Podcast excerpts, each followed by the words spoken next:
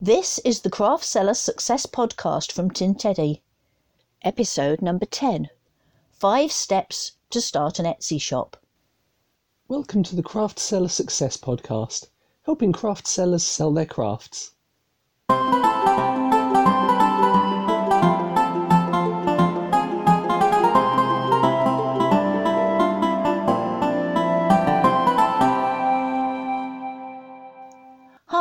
I'm Deborah Richardson from Tin Teddy.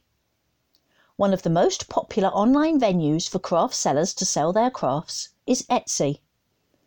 Setting up your own Etsy shop is fairly straightforward, and yet every day I see many new sellers posting in the Etsy forums that they are not getting visitors and not getting sales.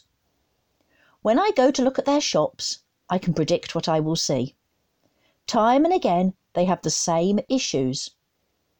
In today's podcast, I am going to talk about the five stages of setting up a shop. If you follow each stage, you will end up with an Etsy shop that is optimized for selling. I can't, of course, guarantee you will get sales. There are too many other factors for that, such as what you are actually selling for a start. But I can confidently say that if you follow the five stages I'm about to discuss, you will give yourself a significant boost over the huge number of shop owners that have missed one or more of these stages and are scratching their heads, wondering why no one visits or buys from their Etsy shop. Stage 1 Research. This is the step that a rather large number of people skip over, and it is the main reason one sees so many unhappy people in the Etsy forums wondering why they have no sales. Before you make any move to start an Etsy shop, be sure you have done some research on a few basic but essential things. This will not take long, but can make a shocking difference in your chances of success. The rules.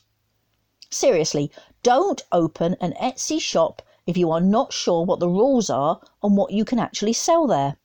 You will just waste time and money setting up your shop only to have Etsy close you down again. All items on Etsy must be one of the following three handmade by you. If you have other people helping you create, they must be listed as shop members. If you design your items but have someone else make them for you, you can still sell on Etsy, but you must declare the manufacturer of the products on your About page. Supplies for crafting. This includes tools and books on crafting and art subjects, and products that are designed to be components or materials for crafting. You cannot include finished items that are usable as they are. So, knitting needles, paint, MDF blanks, digital collage sheets, and beads are all legitimate Etsy supplies. But blank t shirts, broken jewellery, and blank mugs are not. Vintage. Etsy defines this as things over 20 years old. There is also a list of other prohibited items, which includes things such as firearms, vehicles, items that incite hatred, and so on. Be sure to check this list. Etsy also forbids the sale of products that break any laws. This includes items that infringe on others' copyright, trademark, or patent. Be very sure you understand what those words mean and how they could relate to the products you sell. You would be amazed at how often I see a new seller asking for a critique in the Etsy forums only to be told that all their products are things that are not allowed to be sold on Etsy at all. What a waste of their time and listing fees, and totally preventable had they read the rules. Fees. For many business models, Etsy is one of the cheapest marketplaces available. But the fees will have a significant effect on your pricing and profit margins. The Etsy fees are as follows a listing fee. This is currently 20 cents for four months' exposure of your product. A transaction fee. This is currently 5% of the total price of your item, including shipping costs. a payment provider fee. This is either paid to Etsy if you are using Etsy payments or to PayPal if you use that service instead. The exact fee varies depending on your location, so you will need to check this out. An optional Etsy Plus or Premium fee. Etsy have recently launched a new seller services package called Etsy Plus. This offers a few additional features for sellers. It is totally optional. If you choose to opt in, then you will get an additional monthly charge for this. The price varies slightly between countries. In early 2019, they will be adding a second tier of seller service packages called Etsy Premium. The price and full details of this have not yet been announced. An optional pattern fee. You can choose to have an additional type of shop on Etsy called Pattern.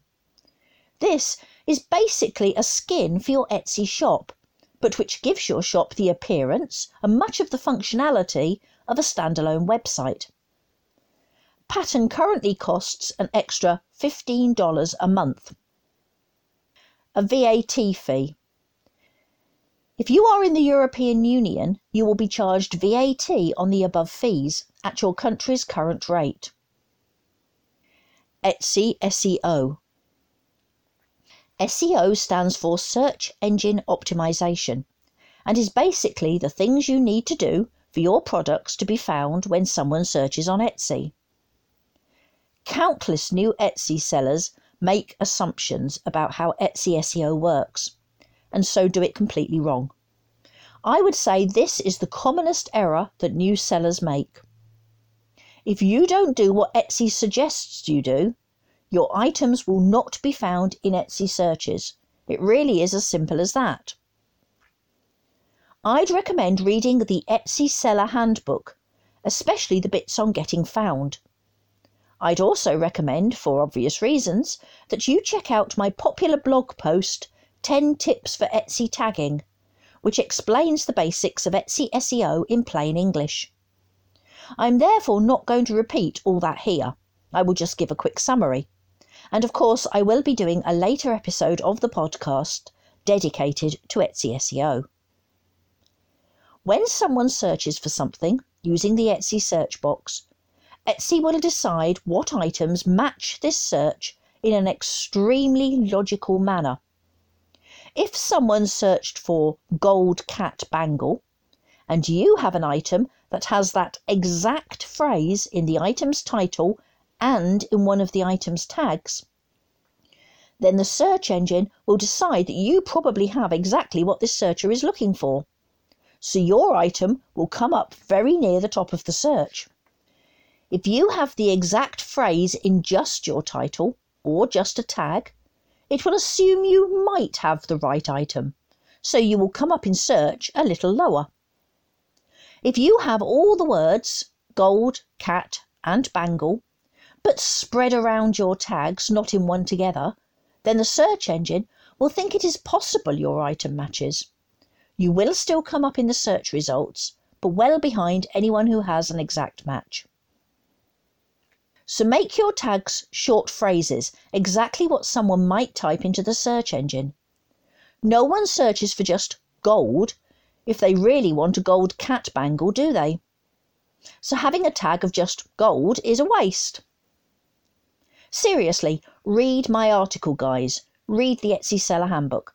Even if you do no other research, Poor, or often basically non existent SEO, is the main reason new sellers do not get many visitors. It is not really hard once you know the basics, honest, but you do need to look into it. It is essential. Hey, you can wait until you've finished listening to the podcast, I don't mind. Stage 2 Create. Now to create your account and shop. I'm not going to give a step by step guide to this because a. It is pretty straightforward and you are prompted as you go along. B. There are loads of guides and videos available if you have any problems. And C. It can change slightly over time. First, create a basic Etsy account. I'd recommend you then spend a bit of time poking around the site before going on to set up your shop. Ideally, buy something from an Etsy shop so you get to see the process from the customer's point of view. I'd go so far as to say this is something you must do. How else can you understand what your own customers will experience? Think about how you decided on what to buy.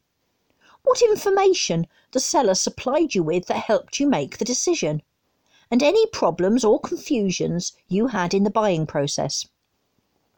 Look at some Etsy shops ideally ones in the niche that you are planning on entering. Think about what stands out, what jars. Look at their pictures and descriptions. Do they help you to really understand what the product and offer is all about? Make notes. This will help you when you come to set up your own listings. Check out the Etsy forums. These are a very useful resource for new and not so new shop owners. Here you will see announcements of any changes to the site, something you will need to be aware of as they might affect you quite a bit. Read some of the posts in the questions and discussions sections. In particular, the ones from new sellers who are complaining they haven't had any sales yet. You will quickly notice certain trends, i.e., what it is that many new sellers aren't doing, so you won't make the same mistakes. Important. Remember that people are far more likely to post in the forums when they have a problem or are unhappy about something than at any other time. This can give the impression that everyone on Etsy is grumpy, or things are generally very bad, or the sky is falling. For every person complaining that Etsy is broken, I'm not getting any sales, there are dozens of successful sellers who are far too busy handling their piles of orders to post in the forums. Stage 3 Setup. Now we are at the exciting bit. Create your shop account. This is pretty simple and you can start an Etsy shop in just a few minutes. But if you actually want a successful shop, it is going to take a little bit longer. Consider your shop name very carefully. You can change it in the future if you need, although changing it more than once is a bit more complicated but it is far better to have the right name from the start. You probably don't want to go putting effort into branding and marketing only to then have to redo it because you have the wrong name on it. Check out my article on the Tin Teddy blog, A Name for Your Etsy Shop, for some handy hints on choosing a great name. There will be a link in the show notes. Be sure you have filled in all the parts of your shop there is no logical reason not to, and a pile of reasons why doing so will help you. Few things are more off putting to a potential customer than a shop that looks like the seller couldn't really be bothered to make an effort. That's assuming such a shop is even found by anyone in the first place. Seriously, you can't expect to start getting sales until you have an actual finished shop. Fill in your policies not doing so can cause you all sorts of serious problems further down the road. I personally would never ever buy from a seller without policies, and I know for sure that I'm not the alone on that one. I make no secret of the fact that I strongly believe in returns policies for all but custom, perishable, and digital products. There is so much evidence out there that customer friendly returns policies seriously boost sales. I will discuss this topic in a later podcast, but for now, please consider a returns policy, if only because it will make you look more confident compared to your competition. If you are selling quality products and describing them accurately, then you are unlikely to get many returns. If you are in the European Union, then there are some things you are legally required to include in your policies. That is, legally required, i.e., these are not optional. EU sellers must offer at least 14 days for returns on all but custom, perishable, and digital products. It is important to say this, as if you don't, it defaults to a returns window of a year. EU sellers must also display the physical address of their business. Yep, sorry guys, but that does indeed mean you need to put your home address if you are running your Etsy business from home. You can't use a P.O. box for this. Your only options are rent an office, unit, or studio so you can use the address of that, or do what the vast majority of Etsy sellers do and just put your home address. Remember, every single home based EU seller is in the same boat on this, and there are vast numbers of those. Don't fret about it, please. Use the FAQs to add additional information that will reassure your customers about how you operate, reminding them that you double box each bowl so it arrives safely, or post every afternoon, or can be reached on Skype during the day are all things that can give you another tiny edge over your competition. Sure, your rival shops may also offer reduced shipping cost for multiple purchases, but if you are the only one actually mentioning it, then you have instantly given yourself a nice boost. Anyone selling to the European Union must also include a GDPR compliant privacy policy. You can easily copy and paste the template that Etsy provides for this. If you would prefer a slightly shorter but still legal version, then I recommend using the one provided by British craft marketplace Folksy instead. If you are not in the EU and do not sell to the EU, you do not need this privacy policy. But I would still recommend you add one. It will reassure your potential customers that you are not going to misuse their data. Plus, if you don't have one and your competition does, then you may not look as trustworthy as they do. Something to consider. You will also need to fill in your profile page. Just add a little bit about yourself as a person. It helps potential customers trust you. An About page is the next thing to include. This page has lots of benefits, yet many sellers don't bother with one. This is where you can tell your customers more about your brand and yourself. Great things to include are a bit about how you came to be doing your craft, your experience, qualifications, and previous achievements. You can also include things like what inspires you, why your brand is different, better, than others, and so on. You could also include any upcoming shows you will be attending, magazines you have been featured in, and so on. Basically, all about your business. Google can read your About page too, so be sure to have some of your best key phrases in there somewhere. You can add pictures to the About page. Many sellers have a few behind the scenes shots. As lots of craft supplies are very photogenic, you could perhaps include a shot of some pretty yarn, a pile of beads, or a palette with paint on it. Don't worry if your studio or craft room or craft table is not very tidy. A picture of a craft area that is clearly regularly used is going to reinforce your handmade by me USP. You can also add a short video to the About page if you wish. Remember, you don't need to add this right away, so perhaps it is something to think about for later on.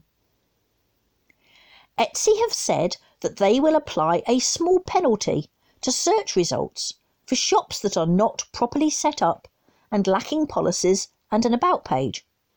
Whilst this penalty is no doubt very tiny, there is no point in suffering it when you really don't need to. Include a banner or a header picture to your shop if you wish. At this point, I recommend you listen to podcast episode 5, Branding for Craft Sellers, if you haven't already. You will need an avatar, especially if you are going to post in the forums. There is much debate on whether it is preferable to have a logo, a picture of yourself, a picture of one of your products, or even a picture of your cat. Certainly, all of those are regularly used by successful craft sellers. Use whatever you feel most comfortable with, but please do use something. A blank avatar makes you look very temporary. Add a logo too. Most people use either an actual brand logo, which is what I do, or a picture of one of their products. Stage 4 Populating.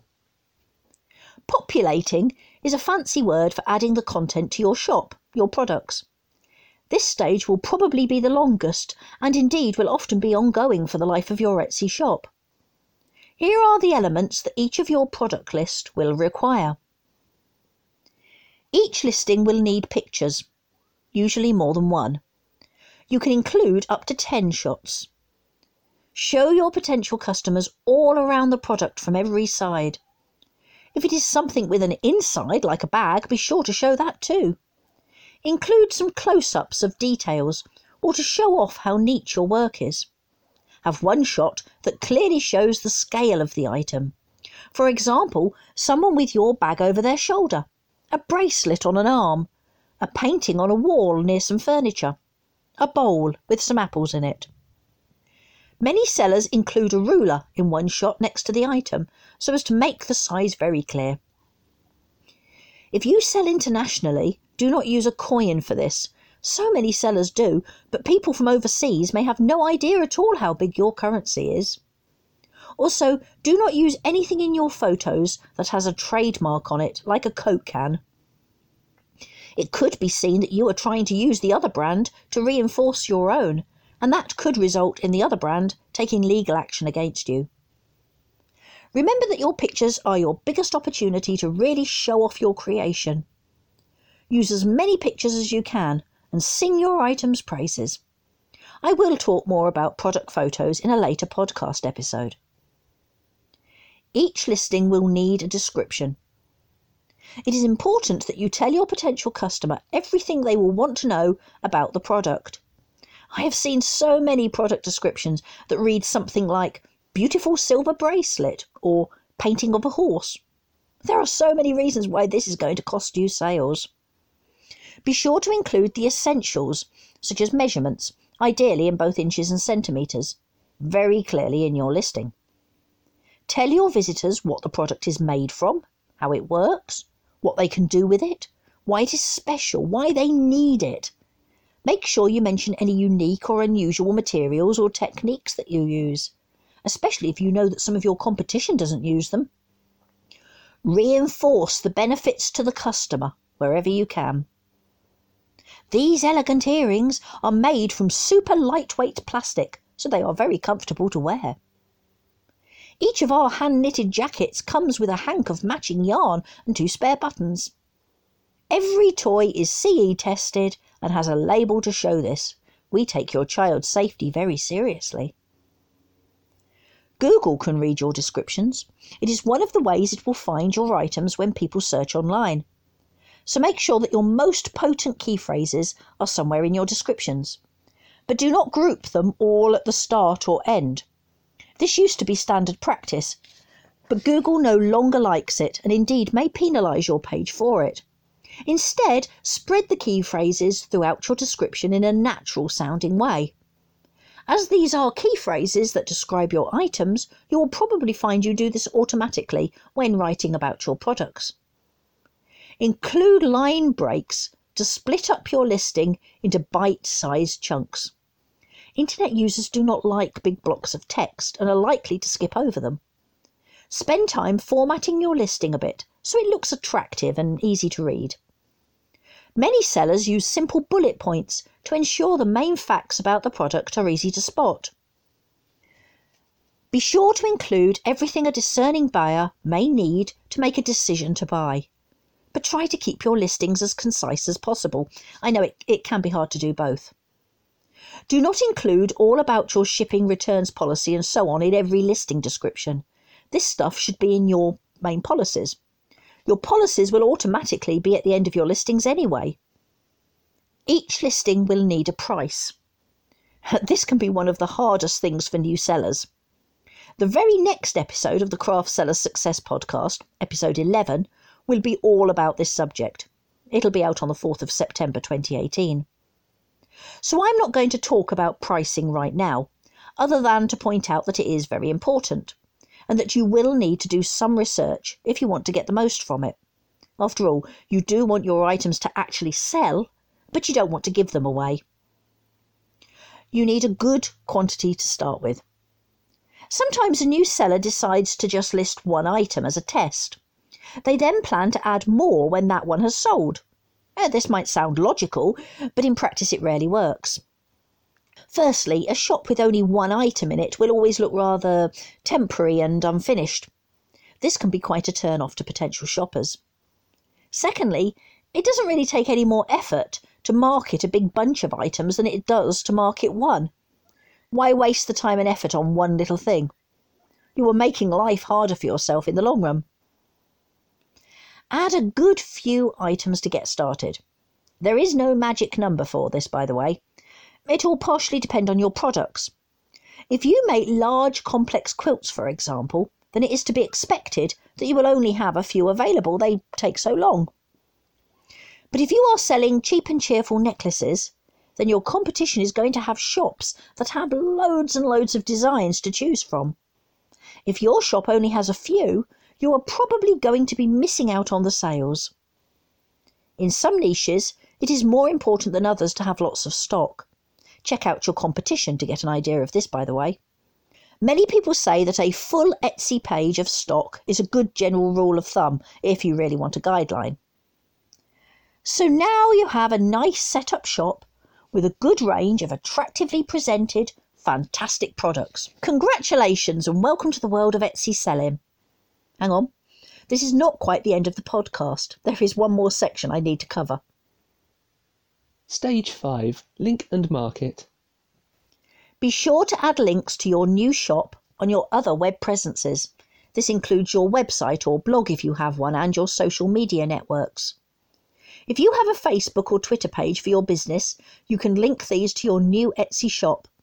Whenever you add a new product for sale, you will be able to easily share it with the social network in just a few clicks. You can also easily share to Pinterest and Instagram from Etsy. If you have great products, eye catching photos, and took my advice about SEO and researched how to do it properly, then you will probably find that you get a trickle of visitors to your store quite quickly. Many sellers rely solely on Etsy search to drive traffic to their stores. For some types of products, this works very well indeed. Uh, vintage and supply sellers often find this, for example. But most successful craft sellers utilize some other form of marketing. A recent episode of the Craft Seller Success Podcast, episode 8, was an introduction to using social media for marketing your crafts. And I will regularly talk about marketing in future podcast episodes. Your Etsy URL or website address can be written in two ways either www.etsy.com slash shop slash your shop name or your yourshopname.etsy.com. Many sellers prefer to use the latter of these as it is the shortest and therefore probably easiest to remember. Please note that your shop URL will not work until you have actually opened the shop. You can buy a domain name and point it at your Etsy shop. Purchase the name you want from a company such as GoDaddy, which is who I use for my own domain names. The domain name company will have instructions on how to point it at your Etsy shop. My vintage shop on Etsy sells mainly vintage and antique dog prints. I purchased the domain name www.antiquedogprints.com and can now use that for my shop. It is, I think, much easier to remember than a name including the word Etsy. Another advantage of doing this is if you ever want to move over to a standalone website in the future, you will be able to simply point the domain name at the new site meaning all your previous links and marketing for that name will still be valid.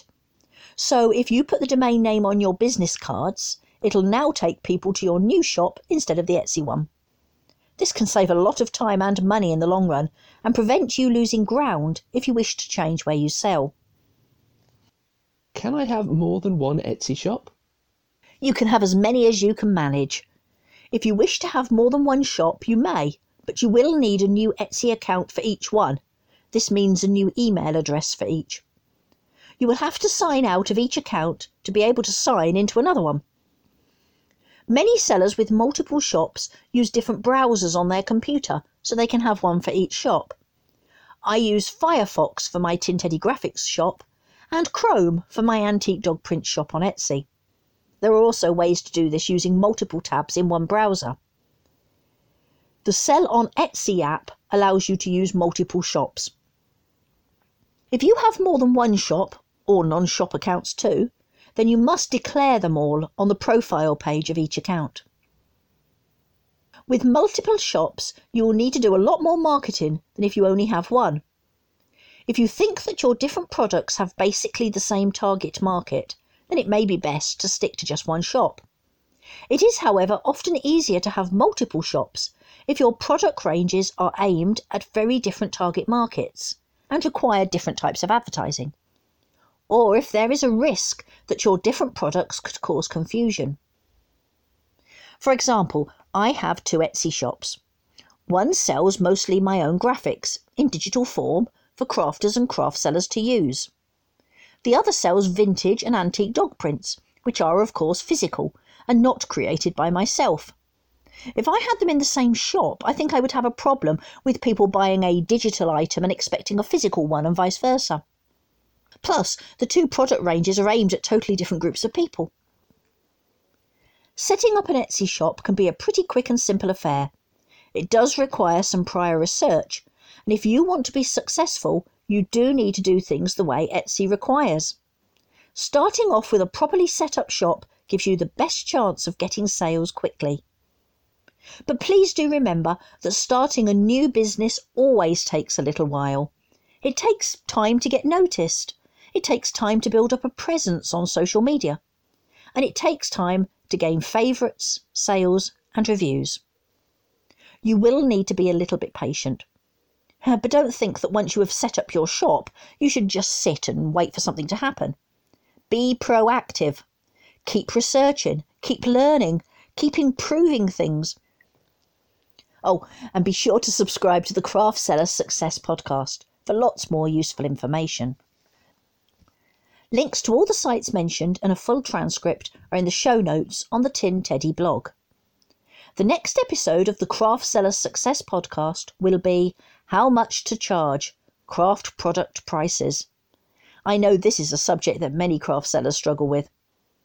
This episode will be out on the 4th of September 2018. Thanks for listening. Please subscribe to the Craft Seller Success podcast. Check out www.tinteddy.com for more craft seller resources. Until next time, bye.